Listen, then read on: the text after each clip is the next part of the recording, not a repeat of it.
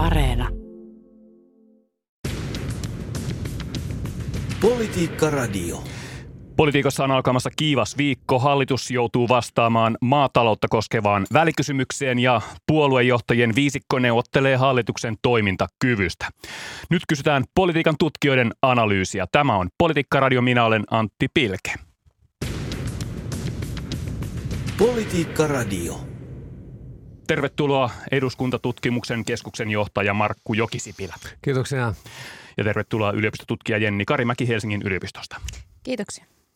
Ja hallituksen tuorein riita, se puhkesi viime viikolla luonnonsuojelulaista, jossa keskusta irtautui hallitusrintamasta. Keskusta liittoutui ympäristövaliokunnassa opposition, eli kokoomuksen ja perussuomalaisten kanssa, ja hallituskumppanit järkyttyivät tästä keskustan toiminnasta. Ja palataan vielä siis tähän viime viikon epätavalliseen tilanteeseen eduskunnassa. Siellä ympäristövaliokunnan keskustalainen puheenjohtaja Hanna Kosonen heitti siis muut hallituspuolueet ulos huoneesta neuvotellakseen rauhassa opposition kanssa. Niin mitä te sanotte tästä keskustan manööveristä? Mitä sitä pitäisi ajatella? Kumpi haluaa aloittaa? Jenni. No on, olihan se poikkeuksellista, että hallitus puolueen edustaja, edustajat sitten liittoutuu opposition kanssa saavuttaakseen haluamansa lopputuloksen.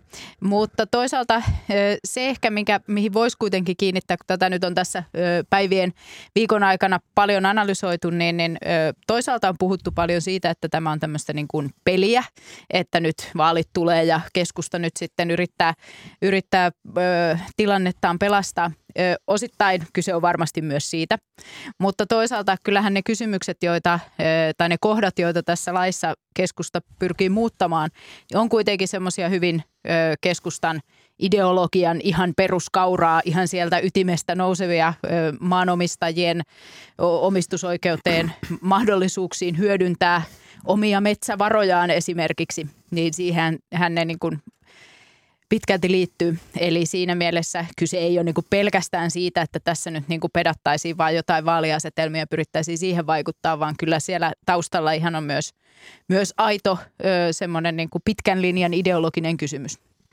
Mitä Markku sanoo? No siinä tietysti herää tämä kysymys, että onko keskusta ollut hereillä siinä vaiheessa, kun tätä asiaa on hallituksessa käsitelty, koska se sieltä kuitenkin sitten yksimielisenä, yksimielisenä lähti eduskunnan suuntaan ja se, että tässä nimenomaisessa asiassa erimielisyyksiä tulee, niin ei ole kyllä yhtään ihme, kun muistelee 2019 eduskuntavaaleja ja katsoo vaikkapa noita vaaliohjelmia, niin siellähän keskustalta löytyy ohjelmasta sellainen toteamus, että puun käyttöä pitää lisätä ja suomalaisen metsäteollisuuden arvo pitää pitkällä aikavälillä kaksinkertaista ja sitten taas vihreältä löytyy sellainen kohta, jossa todetaan, että metsät pitää jättää kasvamaan, jotta saamme lisää hiilinieluja, niin Täytyy sanoa, että se on aikana Antti Rinteltä, kun hän onnistui nämä kaksi ryhmää saamaan samaan hallituksen ja samaan hallitusohjelman pistämään nimensä, niin melkoinen temppu. Ja jäi itse miettimään, että kävikö siinä niin, että, että sellaiset tietyt ideologiset yhteensovittavat kompromissikeskustelut, mitkä olisi pitänyt käydä silloin jo kolme ja puoli vuotta sitten, niin jäivät, jäivät käymättä sen takia, että Antti Rinne siinä joutui aikamoisiin omiin henkilökohtaisiin vaikeuksiin sitten pääministerin. No mikä on analyysi nyt, että onko tässä keskustan kipuilun taustalla kuitenkin nyt jotain laajempaakin vielä, jos ajatellaan, että tämä nyt ei ole ensimmäinen riita ja ensimmäinen kerta, kun keskusta tässä on ikään kuin riidoissa hallituskumppaneiden kanssa. Mitä no, sanoo Jenni? Näin ö, poliittisen historian tutkijana, niin, niin totta kai on mukava ö, ehkä tuoda tähän semmoinen näkökulma, jota jota ei ehkä kauheasti tässä pelin politiikasta ja siihen keskittyneessä keskustelussa niin paljon on mukana. Ja se on ehkä se, että, että ihan alusta lähtien, silloin kun keskustan, keskustapuolue on perustettu tai silloinen maalaisliitto, niin jo sieltä kumpuaa tiettyjä tämmöisiä niin kuin ideologisia tai, tai jonkunlaisia fraktioita puolueen sisällä. Siellä on tämä alkiolaisuus, josta usein puhutaan ehkä kaikista eniten, ollaan pienen ihmisen asialla, mutta toisaalta panostetaan tämmöiseen niin kuin itsensä kehittämiseen ja niin kuin oman vastuun kantamiseen.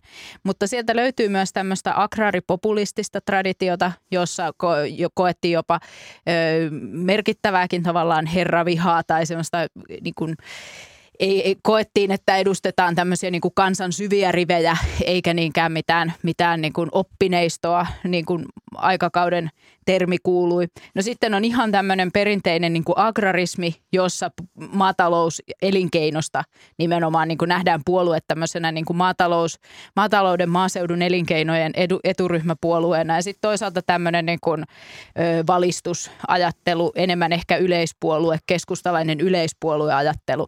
Ja mun mielestä nämä on semmoiset traditiot, jotka on aina ollut keskustassa olemassa ja ehkä se, mikä tällä hetkellä on ongelma on se, että puolueessa on vaikeuksia niin kuin sovitella näiden eri traditioiden edustajien, erilaisten näkökantojen, niitä niin kuin yhteen tässä maailman ajassa. Et aiemmin ehkä tämä niin kun, esimerkiksi elinkeinopolitiikka on ollut sellainen, mikä on vahvasti yhdistänyt.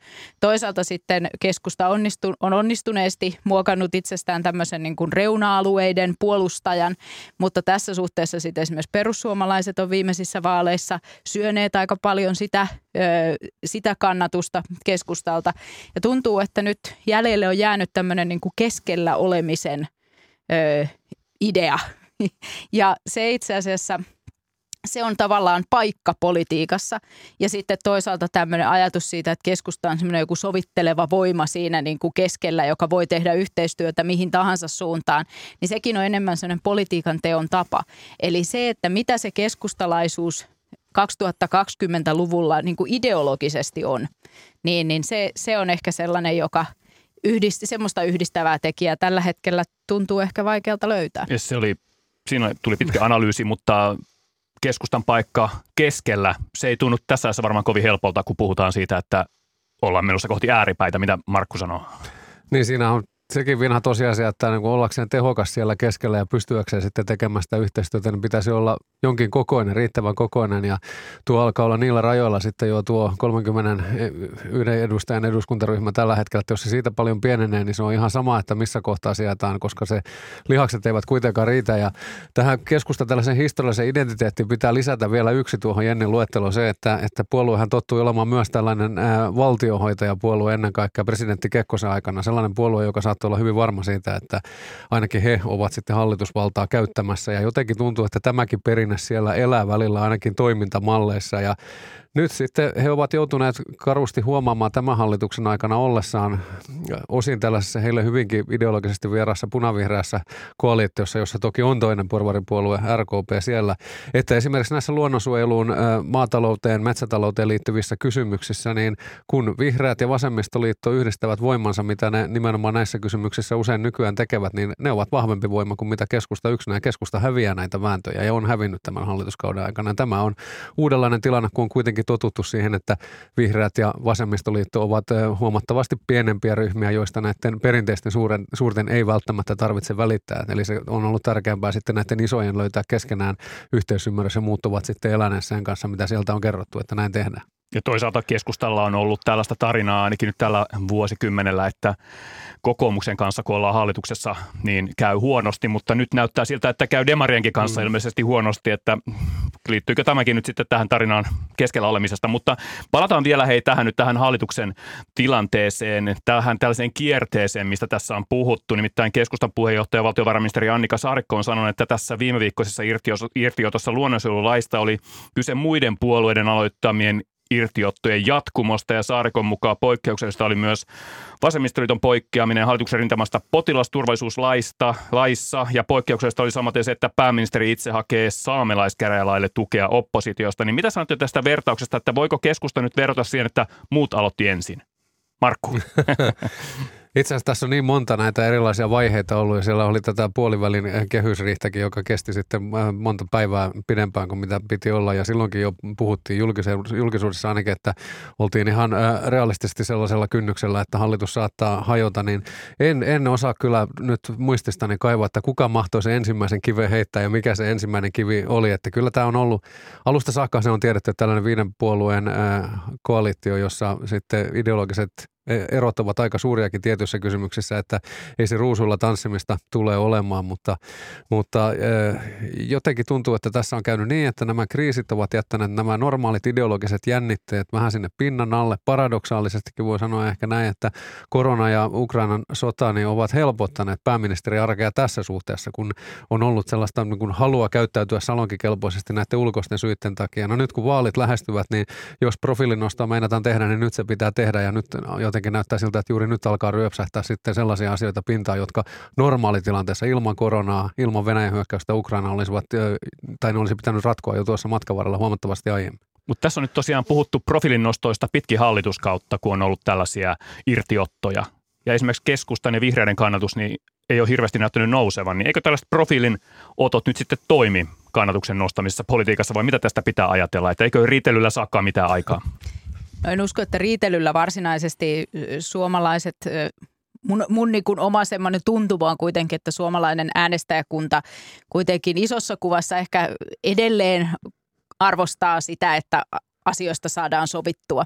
Mutta se, että jos tämän, nämä profiilin nostot ö, kehystetään jotenkin pelkästään riitelyksi, niin, niin se jättää aina sit vähän ehkä pimentoon sen, että kyse siellä kuitenkin on ihan niistä niin kuin puolueiden ydinkysymyksistä ja siitä juuri, mistä Markku äsken sanoi, että niitä ideologisia eroja ei ole vaan niin kuin päästy, niitä sovitellaan nyt ja aikaa on kovin vähän, eli sovitteluun se, että päästäänkö niitä koskaan sovittelemaan, niin on hyvin kyseenalaista.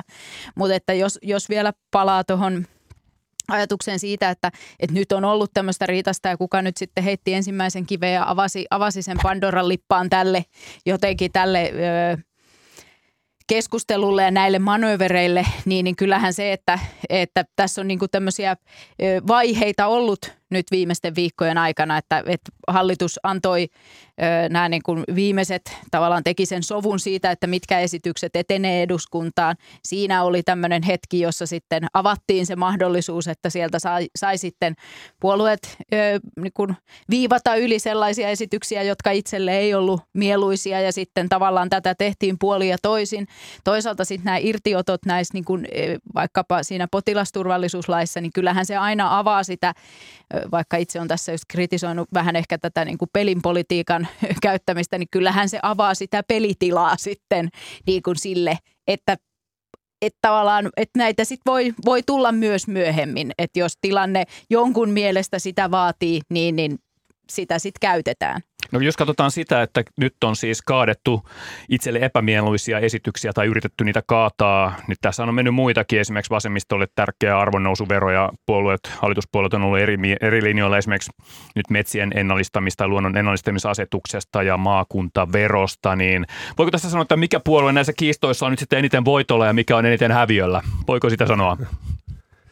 Se on vaikea lähteä yksittäisten hallituksen esitysten tärkeyttä puolueelle arvioimaan tässä, mutta täytyy sanoa, kun tämähän ei nyt uusi juttu, ollenkaan tämä kolmas vaalikausi peräkkäin tämä hallituskausi, kun tällainen loppuvaiheen kunnon sirkus nähdään tässä. Ja Sipilän hallituksella oli vähän sirkusta siellä matkan varrellakin 2017 yhden suuren eduskuntaryhmän hajoaminen näin, mutta silloin aikanaan Stupin hallituksessa, niin silloinhan se pääsi sitten tämä, nämä hallitusohjelman purkamistalkoot, sehän tapahtui siellä täysistuntosalissa, kun hallitusryhmät äänestivät toinen toistensa esityksiä vastaan. Nyt se oli kontrolloidumpaa niin, että sitten sovittiin keskenään ja ruksattiin yli sieltä puoli ja toisin niitä esityksiä, joita ei haluttu tuonne käsittelyyn tuoda, mutta siitä huolimatta sinne nyt jäi kuitenkin sitten näitä. Ja tämä on kyllä mielenkiintoista mielenkiintoinen tilanne, e, että lähteekö tästä tai jatkuuko tämä, mitä kai nyt kehtaisin nimittää jo koston kiertäjäksi siinä, että kun jollekin tapahtuu tai joku saa itsensä kannalta epämieluisen ratkaisun, niin sitten se kostaa torppaamalla jonkun, jollekin toiselle hallituspuolueelle tärkeä ratkaisu, niin nythän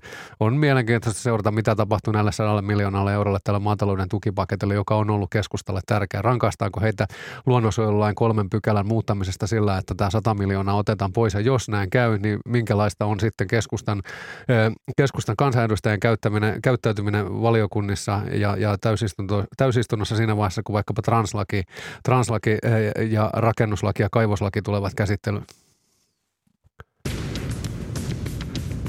Politiikka Radio.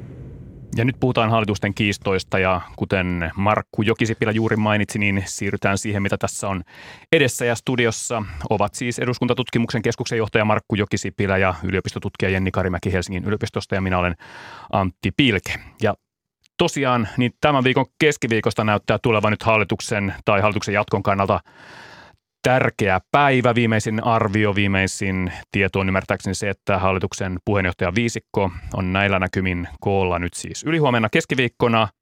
Ja tässä puoluejohtajien tapaamisessa yritetään palauttaa yhteistä luottamusta ja myös välikysymys, jonka oppositio on tehnyt maatalouden ahdingosta. Siihen annetaan vastaus keskiviikkona ja luottamusäänestys on perjantaina, niin kysytään tästä viisikon kokouksesta ensin, että Mitäs viisikon nyt pitäisi saada aikaan? Mitä sanotte tästä, että millaiset odotukset tälle kokoukselle on? Mitä sen pitäisi saada aikaan, että tästä hallituksen tilanne paranisi?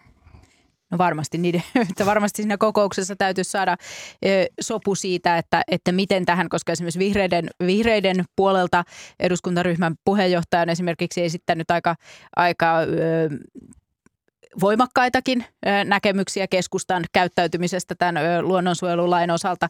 Eli tämmöinen niin kuin, tämmöistä niin kuin, näkemyksiä on esitetty voimakkaasti ja näitä nyt täytyisi sitten pystyä sovittelemaan, että tästä jollain lailla päästäisiin eteenpäin. aikataulu on tietysti aika tiukka, jos ensiksi pitäisi saada tämmöinen sovinto aikaiseksi. Sen jälkeen on sitten jo välikysymyskeskustelu edessä, mutta vaikka se kokous oletettavasti on silloin keskiviikkona, niin kyllähän puolueet varmasti ovat näistä asioista on myös tässä välillä, välillä keskusteltu ja tavallaan niin kuin haettu, haettu niitä tunnelmia ja, ja sitä, että et mistä se yhteys ja, ja niin kuin sopu sitten mahdollisesti silloin keskiviikkona löytyy. Että en usko, että kyse on siitä, että vasta sitten keskiviikkona avattaisiin kaikki sanaiset arkut tämän asian suhteen. Kyllä, puhelinlinjat varmaan toimii uuteen Seelantiinkin, missä Marin pääministeri on ollut vierailulla viime viikolla, mutta mitä sanoo Markku miten vaikea paikka keskiviikkona hallituksella on? No kyllä, se on varmaan tunnelmaltaan yksi jännittyneimpiä kokouksia, mitä tämän hallituksen kaudella on ollut. Ja kyllä jotenkin tuntuu, että Sanna Marinin on nyt kaivettava esiin tällainen sisäinen Paavo Lipposen. Lipponenhan oli 90-luvulla ja 2000-luvun alussa tunnettu siitä, että hän kyllä salli asioista pääministerinä keskustelun, mutta sitten kun se keskustelu loppui, niin sitten ei todellakaan enää keskusteltu. Silloin piti kaikkien, niin pääministerin kuin sitten muidenkin puolueiden johtajien, johtajien luottaa siihen, että se mitä oli sovittu, niin se piti sitten loppuun saakka. Nythän tässä on sitten lipsuttu ei pelkästään keskusta, mutta keskusta ehkä näkyvimmin. Ja sehän on tämä hallituskoalitiotyöskentelyn ihan perusedellytys se, että näihin yhteisesti sovittuihin asioihin pitää pystyä luottamaan. Ja jos se luottamus lähtee pois, niin koko hallitustyöskentelyltä lähtee pohja. Ja se, mikä nyt ehkä erottaa sitten 90-luvulta noilta lippusen ajoista tämän nykytodellisuuden se, että tätä keskustelua hallituskumppanien välillä hyvinkin kriittisessä sävyssä käydään julkisuuden kautta. Ja se on sellainen kyllä, mikä ilmi selvästi hankaloittaa tuota, koska samaan aikaan, kun sitten puoluejohtajat yrittävät löytää sopua keskenään, niin sieltä eduskuntaryhmien välillä yksittäiset edustajat Twitterissä ja muualla sosiaalisessa mediassa tökkivät toisiaan sen, kun ehtivät. Ja totta kai ovat yksittäiset kansanedustajat huolissaan siitä, että miten heille käy huhtikuussa sitten, kun seuraavat eduskuntavaalit järjestetään, että jos käykin niin, että se mandaatti ei jatkukaan, niin nyt, nyt on yksittäisillä kansanedustajilla puolueiden lisäksi myös tätä tarvetta niin kuin, ää, tehdä itsensä näkyväksi ja saada itsensä kuuluville. Joo, ehkä tässä se, että nyt puhutaan paljon jotenkin siitä, että, että onko, onko hallitustyöskentely muuttunut merkittävästi riitaisammaksi siitä, mitä se on aiemmin ollut. Ja niin kuin Markku tuossa viittasi siihen, että nyt näitä keskusteluja käydään julkisuudessa aivan eri lailla kuin vaikkapa silloin 90-luvulla Lipposen hallituksissa, mutta ei se sen auvoisempaa silloin, mm. ei se sitä tarkoita, että koska me emme silloin nähneet julkisuudessa näitä ö, kiistoja, niin että, että ne aiemmat hallitukset olisivat aina olleet jotenkin niin kuin suloisessa yhteisymmärryksessä siitä, miten asioita viedään eteenpäin, että se vaan se, mikä meille näkyy, on erilaista tänä päivänä johtuen pitkälti digitalisaatiosta, erilaisista sosiaalisen median alustoista ja kaikesta median murroksesta ja muusta. Että et ei, ei myöskään ehkä kannata ihan siihen, siihen lähteä että kun ajatukseen siitä, että nykyään olisi jotenkin merkittävän riitaisaa. Eli mitä sanot siitä, nythän on kuultu myös hallituskumppaneilta suoraan kommentteja, esimerkiksi Marin arvosteli keskustaa nyt uudesta Seelannista käsin, niin onko tässä jotain poikkeuksellista sitten? No se on nyt maan tapa ja, ja ajan tapa, tää, kun näitä erilaisia välineitä on tarjolla ja ikään kuin äänestäjät ja tiedotusvälineet edellyttävätkin poliitikolta sitä, että sen lisäksi, että näitä kabinettikeskusteluja käydään, niin sitten pitää kertoa myös, mitä tapahtuu niin näiden julkisten, julkisten välineiden kautta. Vielä tähän eroihin 90-lukuun verrattuna lisäsi sen, että, että puoluekannatusrakenne on muuttunut, eduskuntaryhmien koko on muuttunut niin, että Lipponen, Vanhanen olivat monessa suhteessa huomattavasti helpommassa tilanteessa kuin mitä Sanna Marin on, koska siellähän parhaimmillaan tilanne oli se, että kaksi suurinta eduskuntaryhmää olivat keskenään yli sadan kansanedustajan, niin siinähän riitti se sitten, kun pääministeri ja valtiovarainministeri keskenään löysivät yhteisen näkemyksen asioista ja menivät takuuseen siitä, että heidän eduskuntaryhmänsä pysyvät ruodussa. Pienempien hallituskumppanien roolina oli sitten ottaa vastaan tämä ilmoitus, että näin tehdään ja, ja tukea sitä hallituksen yhteistä linjaa. Nyt meillä nykyisessä hallituksessa niin siellä on, on vaankieliasemassa keskusta, siellä on vaankieliasemassa vihreitä, sanoisin, että de facto vaankieliasemassa vielä vasemmistoliittokin, koska jos vasemmistoliitto päättäisi lähteä, niin jääkö sitten taitaa jäädä yhden kansanedustajan mm. enemmistöasema sen jälkeen, niin se on se hallituksen johtaminen tällaisessa tilanteessa huomattavasti haastavampaa. No, puhutaan vielä tästä maataloudesta, josta on siis tulossa nyt välikysymys ja keskustan toimintahan johti siihen, että sille keskustalle tärkeää on tämä maatalouspaketti, mutta se neuvottelut on jumittanut tämän viime viikon luonnonsuojelulaki episodin jälkeen, niin, niin kuin Markku taisi tuossa sanoa, niin nyt on kyse siitä, että suostuuko vihreät puoltamaan tätä maataloustukea ja puolueesta vihreästä taas on vaadittu keskustaa palauttamaan, palaamaan hallituksen ajamalle linjalle tässä luonnonsuojelulaissa, ja sehän taas on vihreille erittäin tärkeää, mutta Saarikko on tämän vaatimuksen torpanut, niin millainen riski tämä välikysymys nyt hallitukselle on? Tilanne on näin vaikea. No siellähän ö, ainakin ennen tätä luonnonsuojelulaki ö, kiistaa, niin tätä maataloustukipakettiahan esitettiin ainakin julkisuudessa vähän niin kuin yhtä, yhdessä tämän tota, sosia- sote-alueille annettavan mahdollisen lisärahoituksen kanssa. Eli vähän niin kuin nämä kaksi asiaa oli kytketty yhteen, että, että erityisesti SDP, Vasemmistoliitto, varmaan osittain myös vihreät voisin kuvitella, että hekin, heissäkin on niitä, jotka, jotka tätä puolta haluavat, haluavat mielellään edistää ja sitten, että olisi tämä keskustalle tärkeä maataloustukipaketti. Ja jos nyt jotain ajatusta siitä, että mikä voi olla semmoinen ratkaisu, niin, niin ehkä tässä voi olla sitten se, että jos nämä, nämä paketit tavallaan tämä kytky pidetään edelleen elossa ja sitä kautta saadaan sitten jonkunlainen sopin, sovinto aikaiseksi, mutta että kyllähän se ö, tietysti olisi ö, merkittävä ö, tappio keskustalle – jos tämä maataloustukipaketti nyt sitten tämän episodin jälkeen kaatuisi ja jäisi tulematta. No Markku, ratkaistaako tämä kiista nyt jotenkin rahalla vai mitä tapahtuu? No kyllä nämä rahat ja loppu varsinkin vaaleja kohti mentäessä lisäbudjettien sisältö niin on, on tärkeää ja se on konkreettista ja se on sellaista, että mielellään sitten siitä otetaan evätä, kun lähdetään sinne vaalikentille kertomaan ihmisille, että mitä kaikkea olemme teidän puolestanne, puolestanne saaneet aikaa ja kyllä siinä mielessä on kiusallinen tilanne nyt Antti Kurvisella, kun hän joutuu tuohon välikysymykseen vastaamaan. Hän mielellään olisi vastannut siihen tuo 100 miljoonaa euroa taskussaan tuore aikaansaannos ja, ja, ja viitata siihen. Ja kyllä tästä sitten kokoomus tulee ottamaan kaiken irti ja, ja uskoakseni varsinkin perussuomalaiset, joka on pyrkinyt tunkeutumaan tuolla ruuhka-Suomen ulkopuolisella alueella tänne keskustan perinteiselle vahvalle kannatusalueelle, niin heille kyllä on, on todellinen juhlapäivä tiedossa tässä nyt, koska he pystyvät puukkoa kääntämään haavassa nyt ja syyttämään keskustaa siitä, että keskusta on jättänyt suomalaisen maaseutuväestön edut valvomatta ja suomalaisen maaseudun edut puolustamatta tässä kysymyksessä ollessaan osana tätä punavihreää koalitiota. Ja lisätään vielä se, että myös tuosta kiistelyn luonnonsuojelulain sisällöstä siitä on määrä äänestää myös eduskunnassa ymmärtääkseni keskiviikkona. Mutta Jenni, olet kirjoittanut kirja vihreistä ja puolueen sopeutumisesta osaksi suomalaista poliittista kulttuuria, niin kysytään vielä siitäkin, että miten vaikealta tämä luonnonsuojelulaki-episodi ja tämä kiistely nyt vihreiden osalta näyttää, kun siellähän on myöskin keskustan tapaan kannatus ollut laskusuunnassa. Kyllä mun mielestä nämä vihreiden ö, puolelta tulleet hyvin voimakkaat ö, tulkinnat siitä, että mitä tämä keskustan toiminta tässä luonnonsuojelulain yhteydessä, että mitä se tarkoittaa hallitusyhteistyölle ja näin, niin, niin kyllähän ne ö, kertovat siitä ö, merkityksestä, mikä tällä luonnonsuojelulailla vihreille tässä kannatustilanteessa ja vaalien lähestyessä todellisuudessa on. Että vihreiden piiristä kuitenkin on tämän ö, hallituskauden aikana myös kuultu tavallaan niitä omien ääniä, vähän semmoista niin kuin mutinaa ja nurinaa siitä, että, että tuntuu, että asiat eivät etene niin nopeasti kuin, kuin toivottaisiin tai välttämättä aina ihan, ihan sillä, sillä niin kuin tehokkuudella ja asteella, mitä olisi on niin kuin lähtökohtaisesti ajateltu.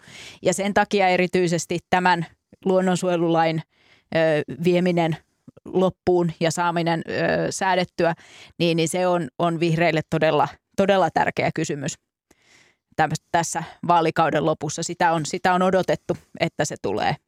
No tässä on nyt tosiaan ladattu aika periaatteellisia kysymyksiä, niin mitä keskiviikkona Markku tapahtuu? Kyllä nyt uskon, että tämä tällainen äh, Damaskoksen tien palava pensas siellä näkyy eri osapuolilla. Tällainen viisaus löytyy ja pragmaattisuus, joka nyt on perinteinen suomalainen poliittinen hyvä puoluerajat ylittävä sellainen hyvä usko, että se löytyy, koska tässä tämä ulkoinen tilanne, joka on ollut sellainen keskeinen yhteenliittävä voima hallituskoalitiossa, niin, niin tuota, se on edelleen, se ei ole muuttunut yhtään minnekään ja en usko, että mikään hallitusryhmistä haluaa päästä tilannetta tällaisen poliittisen vapaan pudotuksen tilanteeseen, jossa meillä sitten ruvettaisiin, ruvettaisiin vaikka tätä NATO-prosessin loppuvaihetta toimitusministeristönä hoitelemaan, niin kyllä se sitten näyttäisi hyvin erikoiselta, kun olemme tässä jännittäneet, että milloin sieltä Unkarin suunnasta se ratifiointi tippuu ja milloin Erdogan sitten antaa omansa, niin sitten jos meillä oltaisikin siinä tilanteessa, että meillä oma hallitus jättää, jättää eronpyynnön, niin kyllä se näyttäisi hyvin kummalliselta. Ja, ja näen, että siitä huolimatta vaikka kivuliaita päätöksiä on, on nyt varsinkin vihreällä ja keskustalle potentiaalisesti tarjolla siellä, niin nämä vaihtoehdot ovat sitten vielä kivuliaampia. Ja sitten vielä tulee mieleen 2019 Sipilän, Juha Sipilän päätös kuukautta ennen vaaleja jättää tuo oman hallituksensa eronpyyntö, niin kyllähän siinä kylmästi kävi sitten oikeastaan voi sanoa kaikille hallitusryhmille. Keskusta sai historiallisen huonon vaalituloksen, kokoomus jäi muutaman prosenttiyksikön päähän siitä, mikä vielä vuoden alkuvaiheessa näytti mahdolliselta. Sininen tulevaisuus ei saanut yhtään ainoa kansanedustajaa seuraamaan. Eli katsoisin, että eivät suomalaiset äänestäjätkään myös tällaista sirkusmeininkiä kovasti arvosta. Eli kaikki kärsi. Hmm. Ja sanotaan vielä se, että pari viikkoa sitten arvio oli, että todennäköisesti hallituspuolueet kykenee sopimaan vielä kahdesta merkittävästä asiasta, uudesta tukipaketista maataloudelle ja sitten tästä lisärahasta terveydenhoidon hoitovelan purkamiseksi. Ja nyt maatalouspaketti, se on siis tässä neuvottelujen kohteena, mutta Markku, Mainitsit jo tuossa lyhyesti translain, kaivoslain ja rakennuslain, niin onko nyt uhkana, että tässä sitten menee vielä lisää hallituksen esityksiä nurin? No se Tämä keskiviikon pelisääntökokous on aivan keskeisen tärkeä tässä asiassa, koska jos nyt ei sitten saada tätä kirkkaammaksi, tätä toimintakulttuurikäsitystä hallitusryhmien välillä, niin, niin kyllä tilanne on se, että jos tuli ongelmia tämän saamelaiskäräjälain suhteen ja luonnonsuojelulain suhteen, niin kyllä sitten translaki ja kaivoslaki molemmat ja rakennuslakinkin tiettyyn määrään saakka ovat sellaiset, että siellä on niin vahvoja intressejä tiettyyn suuntaan keskustan puolella ja sitten vähän toiseen toiseen suuntaan siellä vihreiden puolella, että jos näissä saamelaiskäräjälaissa ja luonnonsuojelulaissa jo törmättiin, niin jos samalla tavalla mennään, niin aivan varmasti törmätään myös näissä. Eli kyllä sieltä nyt täytyy löytyä sitten se sellainen, sellainen viisa, viisauden kivi sieltä Marinin arsenaalista, että hän, hän pystyy nämä nyt neuvottelemaan sitten tämän toimintakulttuurin niin, että näistä yhteisesti sovitusta asioista ei, ei lähdetä luopumaan tai irtautumaan. No Jenni, millä silmin katsot nyt tätä loppuvaalikautta? Vaaleihin taitaa olla nelisen kuukautta aikaa. No siellä on isoja kysymyksiä, niin kuin tässä on todettu, niin semmoisia tär- lakeja, jotka on eri puolueille eri syistä tärkeitä. Ja siinä mielessä itse uskoisin nimenomaan siihen, että tässä pelisääntökokouksessa nyt sitten saavutetaan ö, jollain lailla siedettävä ja suotuisa lopputulos, koska ö, intressejä näiden olemassa olevien niin kuin loppuun viemiseen kuitenkin löytyy ö, hallituksesta merkittävässä määrin. Eli kyllä, mä, kyllä minä vielä uskon siihen, että tässä niin kuin, päästään, että hallitus istuu loppuun asti. Ei se helppoa varmasti tuoleen, mutta eiköhän sinne päästä. Yes, kiitos vierailusta Politiikka-radiossa yliopistotutkija Jenni Karimäki. Kiitos. Ja kiitos vierailusta eduskuntatutkimuskeskuksen johtaja Markku Jokisipilä. Kiitoksia. Politiikka Radio.